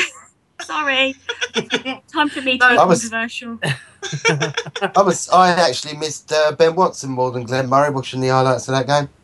Poor old uh, Ben eating the bar. He was a quality Oh, yeah, player for us. it's great. I wonder if he'll ever get up for Ian or Ben, Ben Watson. He should be at some point. I think he'd be a good discussion point. Prince Harry. Uh, we'll be talking about that very, very shortly. Well uh, reminded, Nick. That's the ultimate 25 man squad coming right up. I don't know what that means, coming right up. Soon, after a bit more The feeling before being sick, isn't it? Don't mention that after what happened to me this weekend. Anyway, Okay, um, fine. Good. If I eat any more of that curry, I'm going to be sick. Oh, oh, I'm stuffed. yeah, you're Anyway. calmer. Carry on. Yeah, so um, I'll be in a coma. um, I think the only thing really left to say is, is who we pick as our man of the match. We talked about how difficult a decision um, it was in terms of the media picking and Zaha and uh, you know Pardew sort of seemingly picking either Cabaye or Jason Jason Puncheon. Um, who was it for you, Nicholas? McArthur. McArthur. You're just saying things now just to be controversial, Patrick. No, he was busy. We no, we haven't mentioned him. I, I think it should be said that he was in. He was just busy all game, harried. The we, although West West Brom were atrocious, it was because of players like McArthur. Busy all the game, didn't stop, hundred percent, ten percent all the way through. Didn't have to stop to rest to breathe because he'd run a little bit. He didn't stop all the time he was on the pitch. So for effort, McArthur. Mm, okay. Um, Patrick. I've got two choices. Um, either Yannick Bolasie or Wayne Hennessy. Um, no. Um, my, me between Cabaye and Wilf, and because of how well Wilf played and getting the penalty at the end, um, I'd have to give it to uh, Wilf Zaha. I thought he, if it was- for him, we wouldn't have won at Manchester as far as how great he plays. I've got to give it to Wilf Zaha. Lucy. Um, can I just say, Nick? I mentioned McArthur earlier. Earlier, so yeah, uh, did exactly, but he doesn't hear that stuff. well, he doesn't listen. Yeah. Um, okay, so I was in. I was. Um, I went over to see um, a relative today, and I was thinking about this on the way home, and I found it really difficult to to pick someone. And I I had five men in the match, and that was Souaré because I think we've overlooked him because I think he had a, a really good game yesterday, although he was booked. Um, Dann because he was just solid Yeah. the whole game. He he was just and obviously he captained as well, and I just think he he was brilliant as always. McArthur, Hangeland, and Zaha, and I know that's like five. That's most of the team, but That is. that's beside the point. Um, You can't have five men in the But- man's but- of the matches. I don't, don't know how you pluralise it either. But- men of the match, yeah. Men. Can't have five men of the match. Come on, pick. but I'm going to it. go with Hangeland because, and I'm not just saying that for because it's Hangeland, but he was amazing. 38 out of 39 passes he completed, and you know he's just he was solid. He was getting in. He was, you know, and oh, I just I, I think he was brilliant. Man in the match, Great pick. Miles. Okay. Jeremy. Sorry, Joe. Doesn't like it when I call him Jeremy. Geronimo. Geronimo. You had a Yeah, shot. Geronimo. Sorry. mate. Anyway, it's all right. Um, you can piss on my parade anytime you want. Um, right. I th- uh, Cabaye for me, and I'll tell you for why. Because when he's good, we're good. Yep. All right. Okay. That's good. Uh, Succinct. Sean Sweet. Yeah. Nick, you've got some stuff in the chat room there before I give mine. Yeah, Glazier to Eagles said he thought Jimmy Mack had a poor game. Actually, he wasn't really on the ball. Zaha, he's he's his man of the match. Bert's head. Something about trying to carries over in Northern Ireland. They're grim, and he said that Wilf is his man of the match. Booted Eagle says Wilf. J Dog free says Wilf. Uh, Cabaye was good, but it was so good to see Wilf rip a defence too. And I've lost the end of my cut and paste, so filling the end there. Well done, mate. Oh, Um, oh, and Dweebus put my heel for wasting so much time. That's a good shout. Um, just so you know, um, on the BBS poll of the man of the match, Wilf won it with 74.62%. There's about probably about 600 votes on there, maybe. Wow. Oh, yeah, more than that, about 800 votes. So out of 800 votes, he's got just under 600 there. Um, quite significant. Cabaye So was wait a minute. I agree with the BBS. I changed my vote. You did? now, come on. So fickle. No, I don't. No, never mind. BBS I What? don't agree on anything. So Cabaye came in second with 21.11%. Uh, Hangeland got uh, 1.63%, and that was third. Um, Kelly didn't get any votes. He's the only one who didn't get any votes. Sure. Anyway, how many did McArthur get? McArthur got seven, so that's fourth place for McArthur. Seven votes or seven percent? Seven votes, 0.88%. Yeah, Nick voted seven times. Oh, dear. But Who's yeah, yours, Chris? Zaha, absolutely Zaha. I agree with the majority vote, and I agree, agree with Patrick. Um, but he was he was just sheep, sheep, all of Sheep, you. Yeah, yeah, yeah. yeah. Listen, I am I am an absolutely massive fan of Wilf. You know, he's one of my favourite players of all time. In fact, we all talked about we voted him in as on the on the all time twenty five man squad, didn't we? Like it was one of those where everyone was thinking, oh, there's so many great great players who played out wide. Peter Taylor, Vince Hilaire. Um, you know, I've lost it. I lost him. Julian Gray. Tommy Black. Anyway, sorry, but there's loads of great players who played on the wing for Palace. Uh, and you know, in a way, like I think we all went into that thinking that we're gonna we're gonna leave Wilf out. But when we sat down and we talked about what he's done for the club already, you know, the, Yep. the key moments he's had, um, that's why he's one of my favourite players. And you know, the longer he's at Palace, you know, he's he's heading into legendary territory for me. And you know, people will think that that's a ridiculous statement, and I don't think so. I, I really don't. And um, you know, if he plays like he did against West Brom every week, you know, there's Jerry got in touch with me uh, yesterday, in fact, and said, "Do you think we're going to lose him to a big club again?" And, and I think that's a genuine possibility that someone, you know, a massive club might come in for him. But fortunately, Palace are growing as, as quickly as his performances are, so you know, we'll be um, we'll be. But the that thing massive- is, stay up, stay up um, this year, and, and the money is completely irrelevant, then, isn't it? You know, if someone says, "Come to us, we'll pay you loads more money," well, we'll have loads more money. We get not to keep that. our players. Right, but it's not even that. We're in fourth place, and where's he gonna go to? Man United, Man City, Arsenal. I mean, I could see him going abroad one day. I could see him going Oh, playing in Who, Spain. want, Good Who shout. wants Who wants Champions League? Well, maybe he does. Maybe. Um, Homeshell Cravatics got in touch earlier on, uh, saying McArthur really has a bad game. Mr. Consistent works so hard. People don't give the credit he's deserved. But he's Right. gone a tough one between Cabaye and Zaha for man of the match. Um, you know, I think, it, I think, yeah, there you go. There you go. That's that's the general consensus of man of the match. So coming up very very shortly, we'll be talking about. Um, well, we'll be talking about the ultimate 25 man squad. I think we've got some sort of a noise of sound that. I can't speak. Some sort of sound before that. I think it's like a clip or something. Here we go. Let's hear it. And there it is. That's as good as it gets on this stage. Nissan Townstar EV strikes again. It's an unstoppable van. Unstoppable. Look, just fantastic. You can actually see the Pro Pilot technology in action. Effortless parallel parking. It moves with all the confidence that comes with a five-year warranty. And with a bench full of all star van experts, there's real strength in depth here. That's all-star quality. Search Nissan Townstar EV and visit your local All Star Van Centre to see for yourself. Terms and conditions apply. Five years or 100,000 miles, whichever comes first. ProPilot is an advanced driver assist technology. Driver's responsibility to stay alert, drive safely, and control vehicle at all times. Away days are great, but there's nothing quite like playing at home. The same goes for McDonald's. Maximise your home ground advantage with McDelivery. You in? Order now on the McDonald's app. At participating restaurants, 18 plus, serving times, delivery fee, and terms apply. See McDonald's.com. Listen to Holmesdale Radio on the go using our Apple iOS app. Download at holradio.net forward slash iOS. Four word reviews. Duncan Smith, same old Pulis, pathetic. James Storby, Pulis helps Palace again. Ben Fleury, who's obviously drunk. Uh, Europe, here we come. Neil Kite completely bossed the game. Robert Rose, Kabay was absolutely brilliant. Darren DC Chandler, different album, same Zaha. Jimmy Dawes, totally dominant Crystal Palace. Andy Camrou, uh, Bolasie scores at home. Dave Cranfield, Tony Pulis anti-football. Steve Perinen, confident, composed, controlled, comfortable. Charles Bake, Wilf, debagged, saggy baggies. Chris White, excellent, breathtaking, comfortable performance. Paul Foster, battered the hapless baggies. Bill Parsons, patient, professional, hardworking, creative.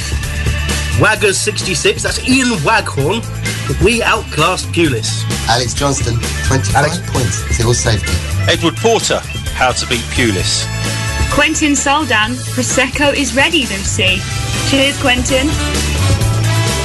Review the game next week by tweeting hashtag forward review to add whole radio.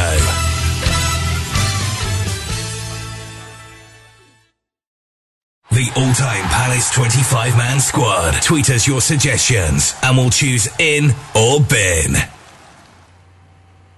Right, as the man says, it's in or bin time uh, for the ultimate 25 man squad. Have been through the course of this week been taking votes, and it's ended up with uh, Geoff Thomas being the one you're voting to in or bin into the ultimate 25 man squad. If you go to holradio.net forward slash vote, you can cast your vote. You can still do that while we'll talk about uh, the wonder that is Geoff Thomas and whether or not we will be inning or binning him. I think we've probably got a foregone conclusion here, so. Um, you know, that's just my my opinion. But do get your votes in holradio.net forward slash vote, and hopefully the producer will send me a link to the um, the actual voting page because I've forgotten to actually open it on the system.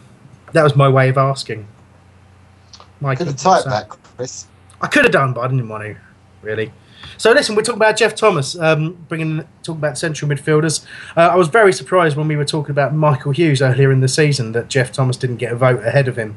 Um, so I'm quite happy that we're now we're now talking about Geoff um, and what a absolutely superb player he was. There's so much to talk about with Thomas. Um, obviously, a player we, we signed from uh, I think it was from Crewe in the end. Um, after he'd spent time, at, yeah, spent time at Rochdale, and he, I think he'd actually been in the Man United um, youth system at one stage as well. But um, he joined us as a tough tackling, sort of no nonsense midfielder, and very very quickly became the captain of the squad and the, the absolute, you know, epitome of what that whole period was about for Palace. You know, he, he had an awful lot of ability in the ball. Quite right, he played for England. I think he got nine caps, if I remember rightly. haven't looked it up, but uh, he was, you know, and he had a he had a moment for England that he'd hope wouldn't define his career. But in his last game against France, ran clean through on goal and went to chip the keeper and ended up hitting the corner flag. Uh, was a, was a, something that was mocked on fantasy football. If you saw that at the time, some most of you listening probably weren't born when fantasy football was on, but he was an absolute absolute quality player, you know, worthy of an international place and certainly one of the best midfielders ever to have pulled on the red and blue. And that's before you even start what an inspirational person he was, what a proper leader he was. And he was a really, really hard player as well. If you talk about, talk to, you know, I've seen lots of interviews about him, um, read his book as well, uh, Riding Through the Storm, recommend it highly. Um, you know, he obviously, he was just the toughest opponent you could possibly imagine uh, in the midfield without him, we would never have got to the heights that we reached.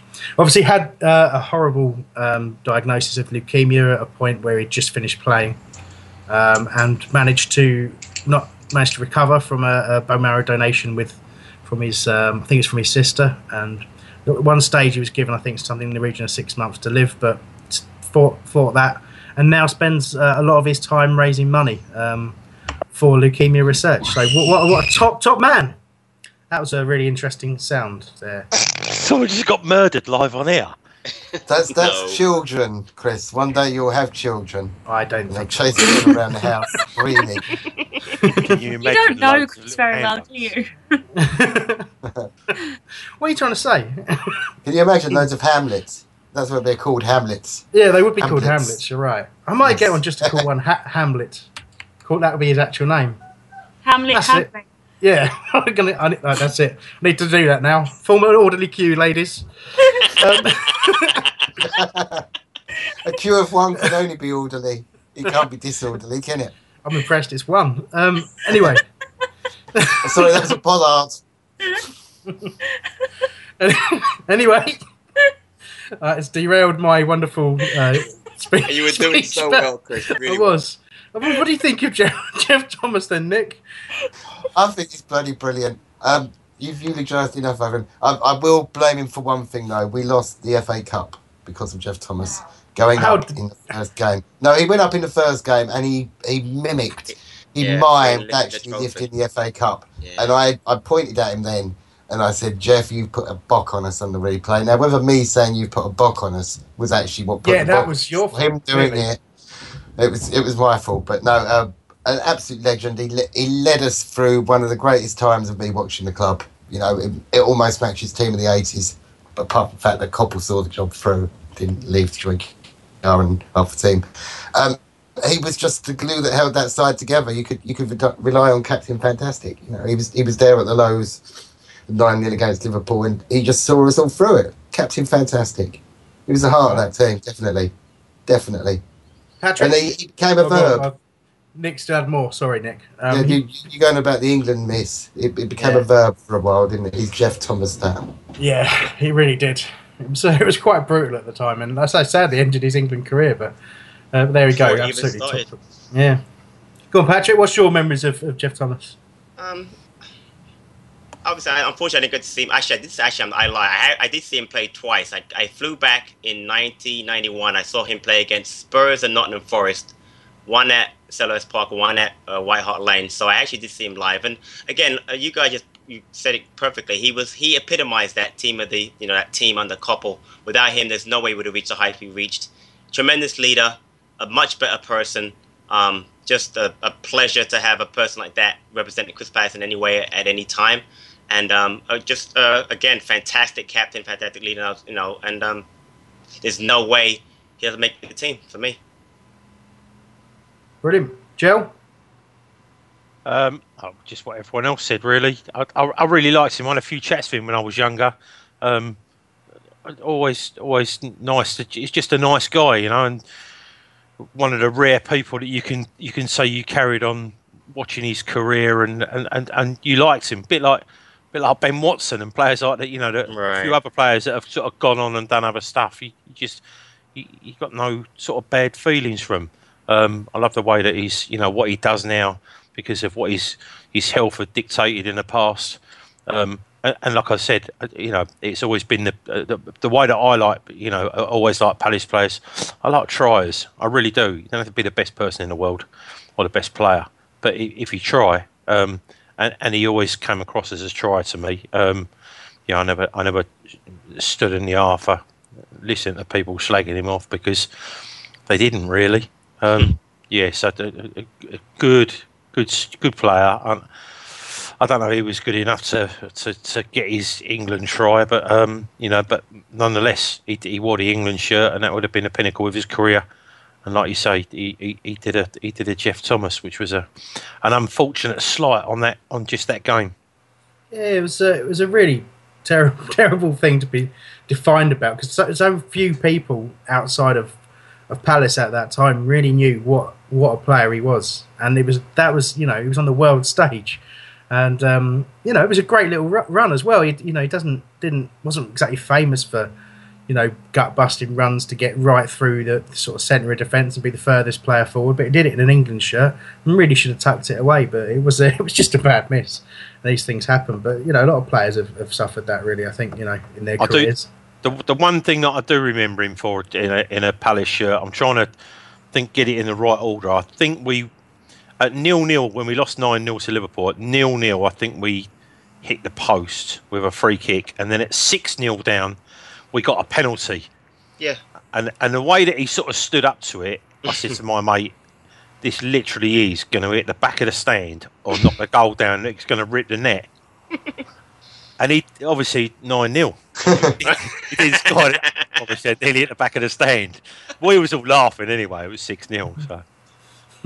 Yeah, it's, uh, it's it, it was you know obviously the the two things that you, you I remember him you know that, that that they were both misses but he was a good lad I, I'm I'm play, I was really pleased to have to have met him and known him and I'm really glad what I say what he's still doing now he's a good lad Yeah, I'm just I'm personally just surprised he's never got you know involved in football. And he was asked about it a few years back. I think when he was first started doing the fundraising after um, getting through leu- leukemia and getting you know getting into remission and getting getting away from the, the, that horrible disease. And I think he um he said you know he'd actually always fancied getting involved as either as a manager or a coach or something like that, but it just it never happened. But I suppose he's he spent so much time fundraising and you can't really can't knock him for that really. But I always thought you know he's got to be he's, he's got to be someone who would manage. But there you go, it's never never happened. I suppose it's not too late technically speaking, but um, I just think Just on that, uh, quick. Chris. Yeah. Um, I think it's to do with the cycling. I, I know a few people that are into cycling, and they, they just say that it's well addictive, and and you, you get yourself so fit cycling that actually you can't really stop because then you, you lose that fitness really quickly, or you got you got to wind down. And once they're into the cycling, that's it. It's it's a bug, and I think he'll, he'll, he'd get more pleasure from the cycling than, than the stress of management. I think what what he's gone through, it Yeah. possibly be too much to take on. Yeah, I think Can, that's, can I that's just? Go on, Joe. Bert's head said um, in the chat room. He said uh, England never lost a game with Geoff Thomas in the team. Exactly. Played one, won one. No, he- I swear, I swear he got about nine caps. That might have been Slarko, maybe No, five just- caps. it was- No, he, he got No, nine it caps. Yeah, nine. It was nine. Yeah, yeah. He got nine. Uh, Les A just said in the chat room as well about his uh, quarter final goal at Cambridge United away on the Oh, cup run. legendary. Legendary, that goal. Yeah. An And absolute top man. 66 said uh, cycling is the new golf. Hey. it's not. It's not. Not for me, it's not. No, There's at least three people here who love golf. Yeah, nine, At least three. Bert said, said, yeah, nine caps, no losses. Oh, s- you know, There you go. missed out. Yeah, exactly. So I'm guessing it's all going to be in for us, from us. Sorry, but let's just go round anyway. Nick, in. Patrick, In.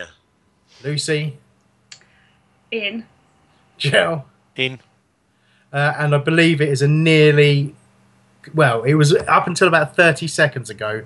The vote was all ins from everyone who'd contacted us, but it's just had one last bin that's come in just to ruin the That was, party. uh, No- no- that was Michael Hughes in him. yeah, it's probably Hughesy. Yeah, enough of this. But there you go, almost unanimous. So my, uh, my, Michael Hughes nearly worked, Hughesy. Uh, Geoff Thomas has made it into the midfield for our ultimate 25-man squad, which now reads in uh, goalkeeper Nigel Martyn. There's two more to talk about there. In defence, we've got Scott Dann and Kenny Sansom, with some more fullbacks and centre backs to come. Uh, in midfield, we have Zaha and Thomas. Um, after today, and up front, there's Ian Wright and Andy Johnson at the moment, but just the one player who didn't make the cut, and that was Michael Hughes. Bless him. Uh, who was still a quality player, by the way. Go on. What? It's a good squad so far. It's a good squad so Ironically- far, I said. Yeah, yeah. oh, Sorry, yeah. It is. It is a very good squad so far. But we've got um, got some interesting decisions to come, though, isn't it? Sorry, ironically, um, Michael Hughes is becoming legendary for being the only player that hasn't got in the dancing. That's it. Yeah. Maybe we'll have to, to make a, an award from him of some sort. What were you Um, doing? What we um, need is somebody manager? like Are we doing manager? That's a really Oh, good shout, Lucy. look. Wow. Lucy, what a great idea. That is This a is why I'm here, boys. this is a Brilliant. 26 Live- then, isn't it?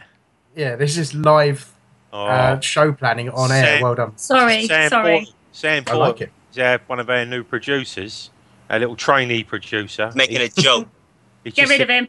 Pulis for manager. There's some things you don't joke about, Sam. Yeah, exactly. Having said that, since you're one of the only producers that actually shows up, we'll let you off. Oh, yes, ah. that is a dig at you, Tavern Tom.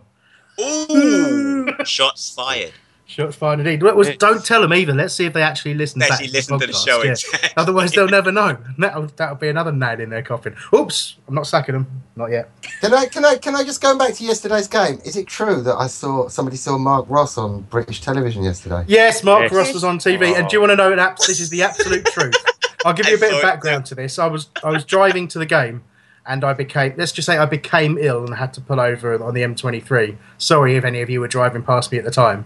I was un- I was unwell at the side of the motorway, and then decided I best drive home, and I ended up watching the game on BT Sport. And just as the twinkling face of Mark Ross appeared on screen, I was forced to go and um, be ill again. It was, um, it was the timing was immaculate, but he was. I'm told.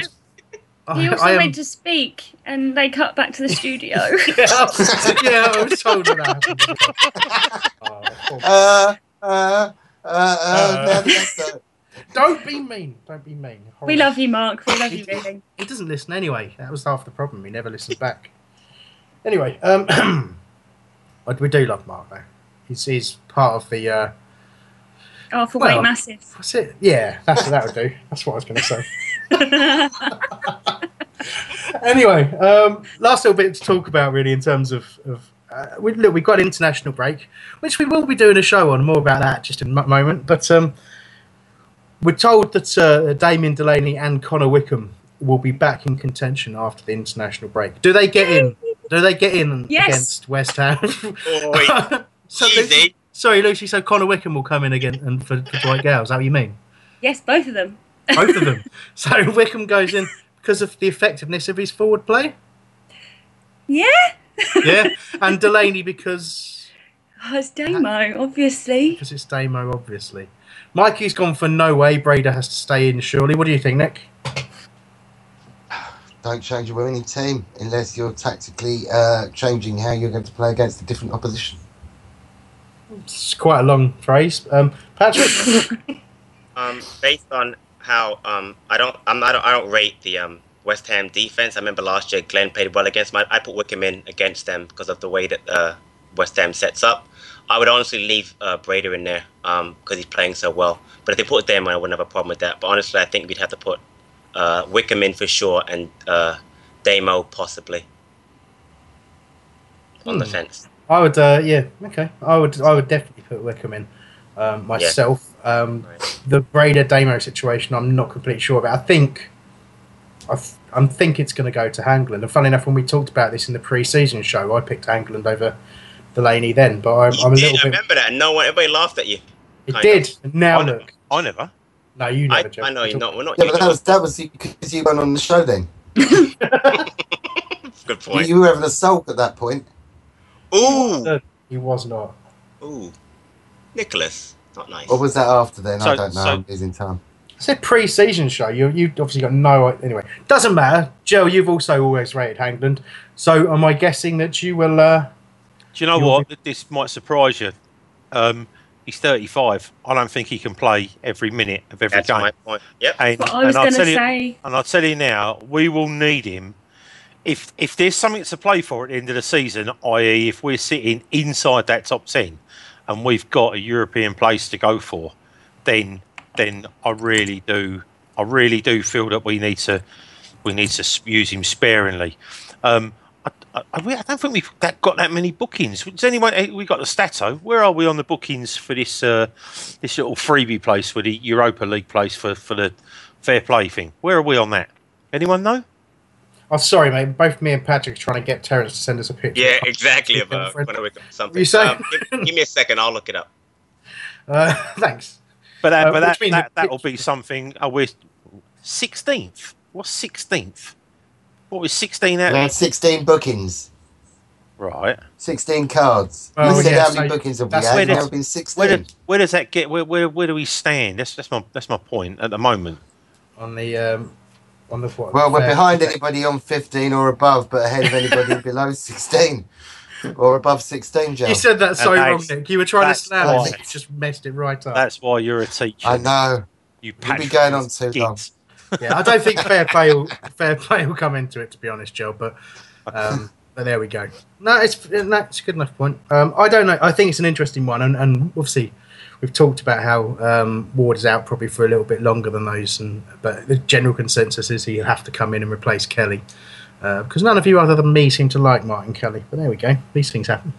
Um, but I, I'm really looking forward to seeing Wickham back. I hope he can stay fit for a, for a period of time. But you know, until he is back, Dwight Gayle's got the shirt, and as I said, got to keep working, got to got to hold on to that. All right, which coming, the show is coming to an end. We're about nine minutes over what we should be doing. Um, so I don't really want to hang around talking too much. There's a couple of things I do want to bring up uh, that we've got. Um, we've got messages come in about. Uh, the first was uh, Tony King, who I took, uh, sent us a message about Pulis earlier on. Also said that could we mention that there's a the Sydney Crystal Palace Supporters Club are hosting the Australian Palace fans national meetup on the 17th of October. They'll be playing the Seagulls Down Under in an REMF charity charity match. That's the Robert Eaton Memorial Fund. Um, which is set up in memory of Robert Eaton, who died in the September 11th attacks on New York. Uh, this charity match going on 11am at King's School in Parramatta.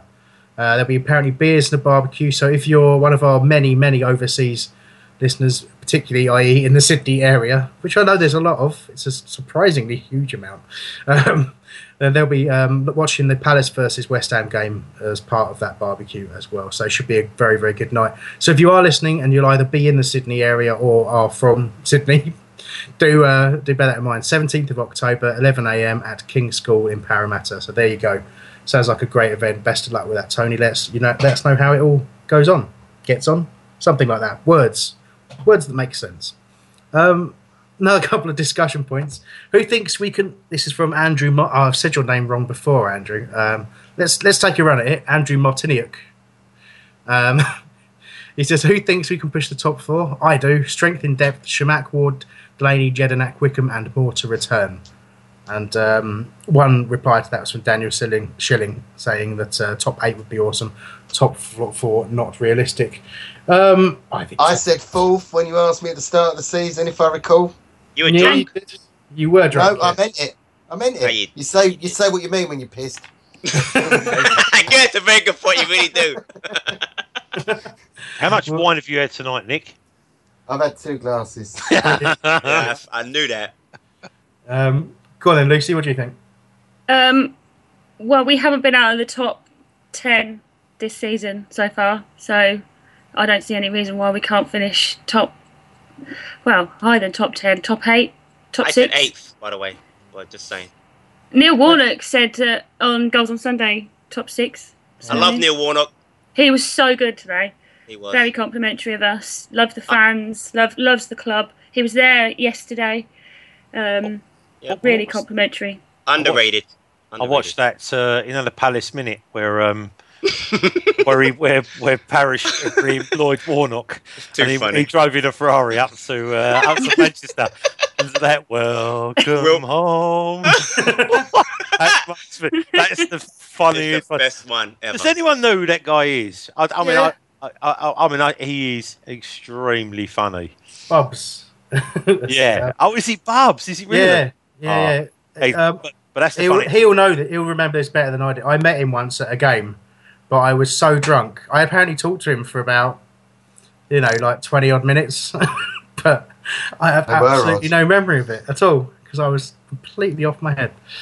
The Ah, best good one he did was the um, when the Iain Moody um, stuff Yeah, that was- happened. That that was it. That was the one. Was that the one? Yeah. Oh, that was If- if- hilarious. It's very long. Yeah, it's a good one. Very long. It's a, one. t- it's a te- it's a ten minute. It's not actually a Palace minute. It's a, Yeah. it's ten minutes twenty eight seconds. I think. Absolutely brilliant. It's really. Yeah. It's, If uh, if by any chance you're listening and you don't know what we're talking about, and there might be a few of you, just go onto YouTube and type a Palace minute, and then there's about must be about twenty by now on there. Just have a have a good look at all of them. They are some of the funniest. Not only there's a little bit of Palace history in there, they are absolute genius. I'm telling you. Yeah, you deserve a much much wider audience. It's, it's such great stuff. Uh, anyway, Sorry, Chris. that's all right. We, noticed, uh, sorry, Chris. Just noticed something on uh, the actual homepage of uh, holmesdale.net, who I kind of uh, who we started through. Um, somebody started a thread called Braden Bauer. Uh, I, I, that's a brilliant nickname for um, for a, a Norwegian defender. that is like him to Beckenbauer. Braden Bauer. Should be known as Braden. Bauer. Yeah, definitely. Well all right, done, let's came up with let's let it go now. I think that's all the emails. Um, we'll be back. We will be back on Sunday. Um, it won't be about football. I'll tell you that now. We've done uh, in the past. We have done one uh, non-football related show. Uh, we're planning another on Sunday. It's just basically a bit of fun. If you enjoy our kind of chat and the general sort of attitude and sense of humour that we have, um, do listen. sense of humour. Sometimes, if you don't, if you don't enjoy it, don't listen. That's the whole point of things existing. You don't have to pay them any attention if you don't like them. So kind of don't. Um, so anyway, that is that is me selling it well, I think. Uh, but if yeah, if you do um, do miss us, tune in on Sunday. Uh, I think we'll be pre-recording it and releasing it as a podcast only. We may broadcast live. Just keep uh, keep an eye on our Twitter account at HOL Radio and also the threads on the message board where we will be announcing the detail. Um, also says there will there will be Palace talk, five-a-side team, etc. For those not done one. That's my uh, notes from Mikey there. So well, I've said no football. Actually, we will be talking a bit about football. It's a very good point. Well done, Mikey. I take it all back. There'll be some football chat, but obviously non-specific as we have no game. And that's quite enough of that. Um, bye.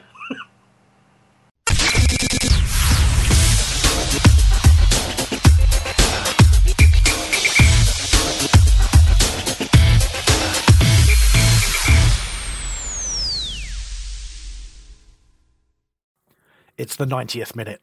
All your mates around. You've got your McNugget share boxes ready to go. Your mate's already got booked for double dipping, and you steal the last nugget, snatching all three points. Perfect. Order McDelivery now on the McDonald's app. You in?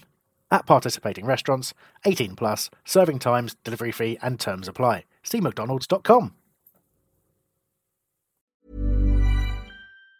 And there it is. That's as good as it gets on this stage. Nissan Townstar EV strikes again. It's an unstoppable van. Unstoppable. Look, just fantastic. You can actually see the Pro Pilot technology in action. Effortless parallel parking. It moves with all the confidence that comes with a five-year warranty. And with a bench full of all star van experts, there's real strength in depth here. That's all-star quality. Search Nissan Townstar EV and visit your local All Star Van Centre to see for yourself. Terms and conditions apply. Five years or 100,000 miles, whichever comes first. ProPilot is an advanced driver assist technology. Driver's responsibility to stay alert, drive safely, and control vehicle at all times. This podcast is proud to be part of the TalkSport Fan Network. TalkSport. Powered by fans.